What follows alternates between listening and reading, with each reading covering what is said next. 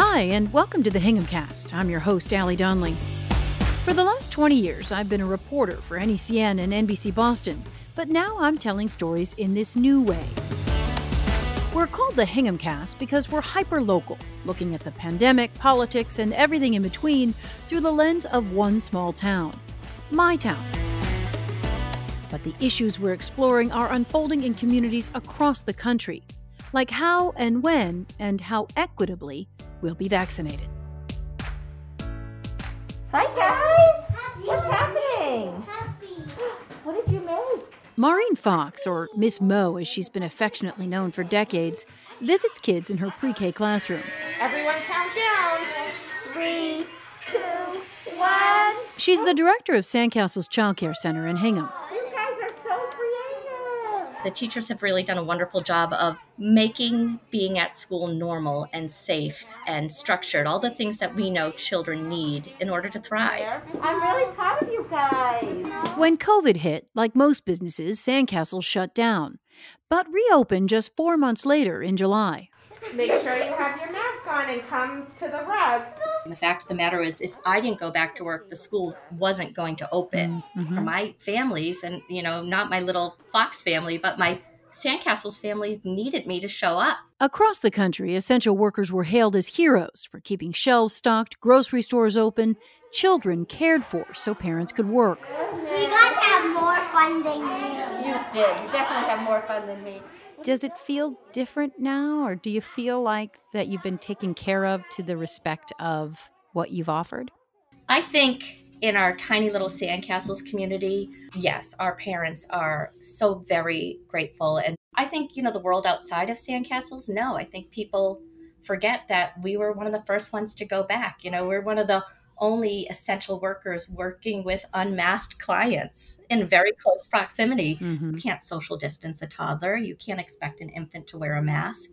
So it is, I think people forget, uh, which I guess is what daycare does. It normalizes um, going back to work. We are stimulating the economy in a really quiet way. So it's easy to forget that we're here.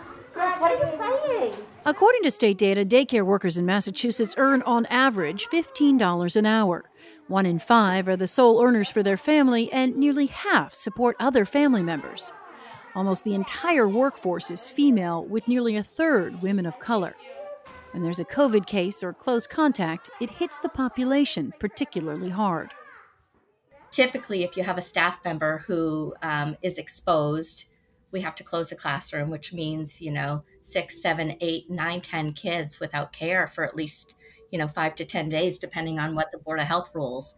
Um, and then if there's a co teacher, that co teacher also has to miss, you know, five to 10 days, depending on, on what the, the plan is. So it's heartbreaking. You know, we just, we, I just dealt with this a couple weeks ago and I had to, you know, tell them, guess what? You have to use all of your paid sick time and then all of your vacation time because we don't have funds to pay for COVID related illnesses or absences, unfortunately. So, you know, I have two teachers that are starting their year at, you know, they're down by nine to 14 days already. I'm just checking on all the classrooms, make sure everyone's okay. Watching how the vaccine rollout has gone so far in Massachusetts makes Mo worry about when she and her staff could get vaccinated. They are in phase two, group three, after people 65 and older and residents and staff of low income and elderly housing. It's the same group as teachers who are pushing for earlier vaccination so often I find myself saying, What about us? We're here and we're really valuable. I mean, Hmm. we are what makes your job a little bit easier. We give these kids their first start, and we don't have union representation. We don't have an organized group advocating for us. Hmm. It's hard to, I don't want to begrudge anybody their vaccine. I think, you know, for me, I have to try to remember that everybody feels like they should be one of the first ones. Hmm. That I feel like we showed up. We opened up before anything else. And we're going to be competing for spots with, you know, everyone else essentially grocery store workers, postal workers. I mean, it's a big group. Yeah. And Yeah. I wish they had um, spent some time prioritizing maybe that group, maybe think about our risk factor and the ep- economic impact it has on everybody if daycares have to col- close because of COVID. Mm-hmm. I'm very concerned that it's not going to happen anytime soon. Mm-hmm. And it just seems like a very slow process.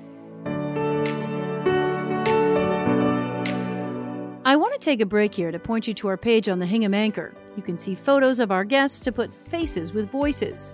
And we've got links to vaccination information locally and statewide. It's hinghamanchor.com. Okay, back to our conversation. I want to bring Carlene Pavlos into the conversation now. She is the executive director of the Massachusetts Public Health Association, and they are a nonprofit promoting health equity. Carlene, thanks for joining us. Thanks so much for having me, Allie. So you can hear Mo Fox worrying about whether or not daycare workers will get vaccinated soon, you know, given the way the state's rollout has gone. Can you understand that concern? Absolutely. Of course, I understand the, the concern about somebody who's working in what is a, a sector of our economy that we have to keep open so that we can keep working, but also a sector where she has a lot of exposure. And I think it's shared by many of us that we have seen some some real questions right have been raised by the rollout of this vaccine. Real questions. What do you mean? Well at the very beginning when the the state the Baker administration released its vaccination plan. The Massachusetts Public Health Association, that I represent, was very complimentary about the plan. It was one that was very thoughtful. They had pulled together a really ex- excellent group of experts to help advise them on how to develop a plan that would address some really important factors like how to protect our healthcare system, how to reach populations that have been most impacted by the pandemic. What we haven't seen is the state helping the public understand what the expected timeline would be, how vaccination would roll out, when it might become available, what kinds of vaccination sites might become available, how people, when the time came, were going to be able to um, sign up for slots, letting all of us know that it would be a slow on ramp as they began to reach older adults. Mm. And then we've seen these enormous missteps around equity, right? Like where the vaccination sites are, the an online English and Spanish only portal when not everybody speaks English in the Commonwealth, nor does everybody have eh, very easy access to the internet, nor does everybody have access to a car to get to one of the mass vaccination sites. I mean, it seems like some of this stuff is like did you not see this coming? I, I, I, have said some of those very words myself, Allie.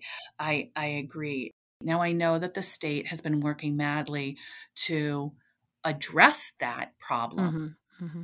And I'm glad to see that it the frustration that the that a phone a call center is the second strategy mm. is just it, it's enormous the frustration is enormous i want to ask you a question about you know so i'm sitting here at home in hingham and wondering when i might get vaccinated or my husband or our friends you know hingham opened up um, a vaccination center at, at a local church but they only have like many other communities a 100 doses a week so public health so often is addressed at the local level, but there's only so much vaccine to go around, and that's going very quickly. So, Allie, I think one of the things that you are your question sort of exposes is that for the last decade or more, there has been a real underinvestment in local public health. Mm-hmm. In terms of what's happening in the pandemic, it is precisely local public health in many of the municipalities across this state that have a lot of experience in running vaccination clinics. Mm-hmm. They have capacity to do so much more vaccination than they are currently being supplied for. It's going to be a struggle for some time. And um, it's one that I think is leaving many local residents like you wondering when and where they are going to be able to access vaccine. Yeah. Do you worry about the way the state is approaching it that people could get left behind? Well, there are lots of ways in, in which I'm worried that people are going to be left behind. I think my one of my greatest concerns is that there has been up to to date very little investment in engaging with communities that are hardest hit. And I don't just mean where the vaccination sites are being put across the state, although I do mean that. Mm-hmm. I also mean that we are terribly worried about the access for communities of color. And in fact, we see that concern um, on full display in the data that the the state reports on who mm-hmm. been vaccinated to date. Yeah, I think one of the most important things for for maybe me to end on is to remind people once again that these vaccines are incredibly safe and they mm-hmm. are incredibly effective, particularly effective in reducing, almost eliminating um, severe illness and death. And all of us should be excited when our turn comes to get the vaccine. I can't wait for mine. On that note, next we'll talk with Hingham's Executive Health Officer Susan Sarni on the challenges she's facing. And we drill down to the details what you need to know if you're hoping to get your vaccine or a family member's vaccine locally. But first, we want to remind you that we need your support. If you could please rate and review us wherever you listen to podcasts, that boosts our profile and helps more people find us. Okay, now to Susan Sarni. Susan, thanks so much for joining me. Thanks for having me. So, you had your first vaccination clinic today. How'd it go? Excellent. We uh, inoculated 150 Hingham residents over the age of 75. So, how many vaccine doses do you get a week from the state at this point? It changes every week but I believe we'll be getting 100 doses a week. So you had the 100, and did you have some leftover or something from first responders? Yes. Okay. For someone who wasn't there, map it out. It's at the Baptist Church, which is right on Main Street on the corner of Free and High. So it's a great central location. Mm-hmm. Has a giant parking lot too, and it's all one floor. Okay. So what we do is you register on the Hingham website. Mm-hmm. It's a pre registration because right now the state tells us who we can give the vaccine to. So everyone that's coming at this point is an appointment. Always will be an appointment at okay. until the state gives me more vaccines that I could take walk-ins. So first come first serve in terms of first come to fill out their registration on the website, serve in the clinic. Exactly, yeah. Okay. So next time you'll take another 100 and whatever you can. Yes. I believe I've have over 500 people. I haven't checked today as of yesterday. The people mm-hmm. form just went live and then I'll take the next 100 if I have 100 doses, I'll get take the next 100 people until I fill up the clinic. Okay. So I'm going to get nitty gritty so people really understand exactly what goes on. So, literally tell me from there. You drive to the church. We're going to have everybody wait in their cars, and we're just going to give you a time that you can come out of your car. You'll already know your appointment time. So, say you're at one o'clock. We're going to give you a card showing one o'clock. There'll be a volunteer there show, seeing that you're at one, call you in. You're going to come in, and there's an additional set of questions that you have to answer per the CDC guidelines in case anything's changed since you registered. If any health issues came up, you have to answer the questions, mm-hmm. sign your name, and then we'll be having two to three EMTs to give you the vaccine. Once you get the vaccine, you have to wait 15 minutes to see mm-hmm. if you've had any reaction. We'll give you uh, either a QR code, a website. In the town of Hingham, we've set up a phone number. So if you mm-hmm. don't have access to the QR or a computer, you can register for your next dose and then we'll okay. send you on your way. Okay. Now, do you register right there for your next dose or you go home and register? You can, you have to wait 15 minutes. So, some people who have their smartphone with them were able to scan that QR code. And that was my job today is I was having them scan it and have them wait in their car and they can register. Some said, let me go home and do it. Mm-hmm. And then some said, I don't know if I'm going to be able to do it. So then I gave them, we set up a phone number in the town of Hingham and they can mm-hmm. call and somebody will walk them through registering because I okay. don't want to have a barrier to public health being computer access. So we're right. able to walk anybody through that needs assistance. Do I need to bring ID? We recommend you bring your license. Okay. Does it cost anything or do I need insurance? Great question it does not cost any out of pocket.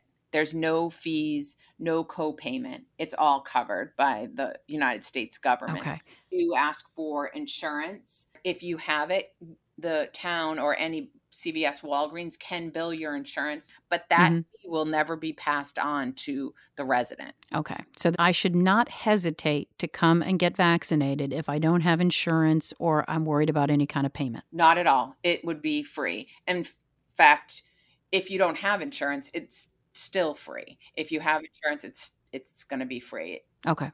Can I bring anyone in with me? Sure. We're a small town and we can accommodate people like that. Okay. We're social distance inside. The Baptist church is a big setting, so we're able to provide that. So once 100 doses a week isn't a ton. Is your guidance that if you can get the, the vaccine someplace else, you should? Or what's the guidance in terms of access? We're saying that exactly. If you can go to a mass vaccination site, and we're going to see more and more pop up, the statemass.gov has a website. You can go on there and put in your zip code and see who's offering the vaccine. I would recommend people frequent that website because more and more sites are going to start to pop up. It's Okay. right now it's Fenway, Foxborough. I know that the Hanover CVS is on there. We are going to see the Marshfield Fairgrounds pop up. Some primary cares are also offering. So the town shouldn't be your only source to get the vaccine. Explore other ways, but the town will also be getting the vaccine. I just receive a limited dose from the state.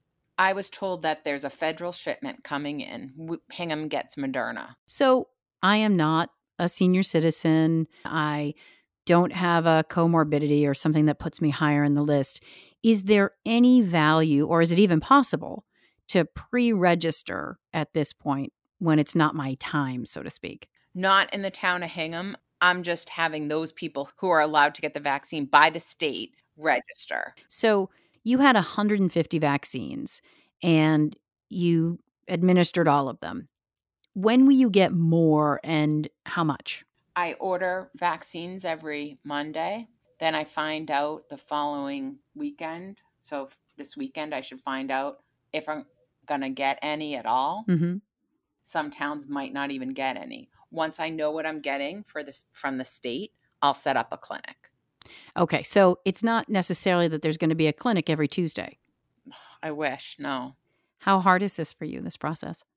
It's very hard. We know I can give out more vaccine than 150 a day. But you don't have them. I don't have it. Yeah. What are our numbers looking like right now? We're looking good. The state releases the data every Thursday at five o'clock. hmm Last week we were yellow. The week before we were yellow. Remind people what yellow is. Yellow is moderate risk. So And what does that mean in kind of layman's terms? it means that the prevalence of disease in the town is moderate, hmm or that color, I should say, is determined by the incident rate hmm and the town's positivity rate. And we're at a medium. Correct. We still need to be careful. We're still seeing community spread. So there's in public health there's something called herd immunity, hmm whether it's a lot of the people have already had COVID hmm or a lot of people are already getting the virus. I mean the vaccine and they can have some kind of immunity. The herd immunity we're looking for is around 60%. So I need 60% of the town's population to either have had COVID or to get the virus to offer an immunity that would protect the others that haven't had it or cannot get the vaccine.